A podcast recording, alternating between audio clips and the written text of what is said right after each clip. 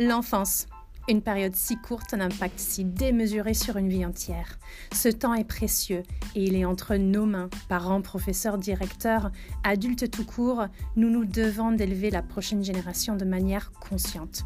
Je m'appelle Catherine Baxter, mère britannique, professeure d'anglais et fondatrice directrice du Bus Anglais, école d'anglais pour enfants à Paris. Après dix années d'activité, des dizaines de milliers d'enfants enseignés, il est temps de discuter, échanger, partager. Sur ce podcast, j'accueille des personnes qui vivent pleinement ces responsabilités au quotidien.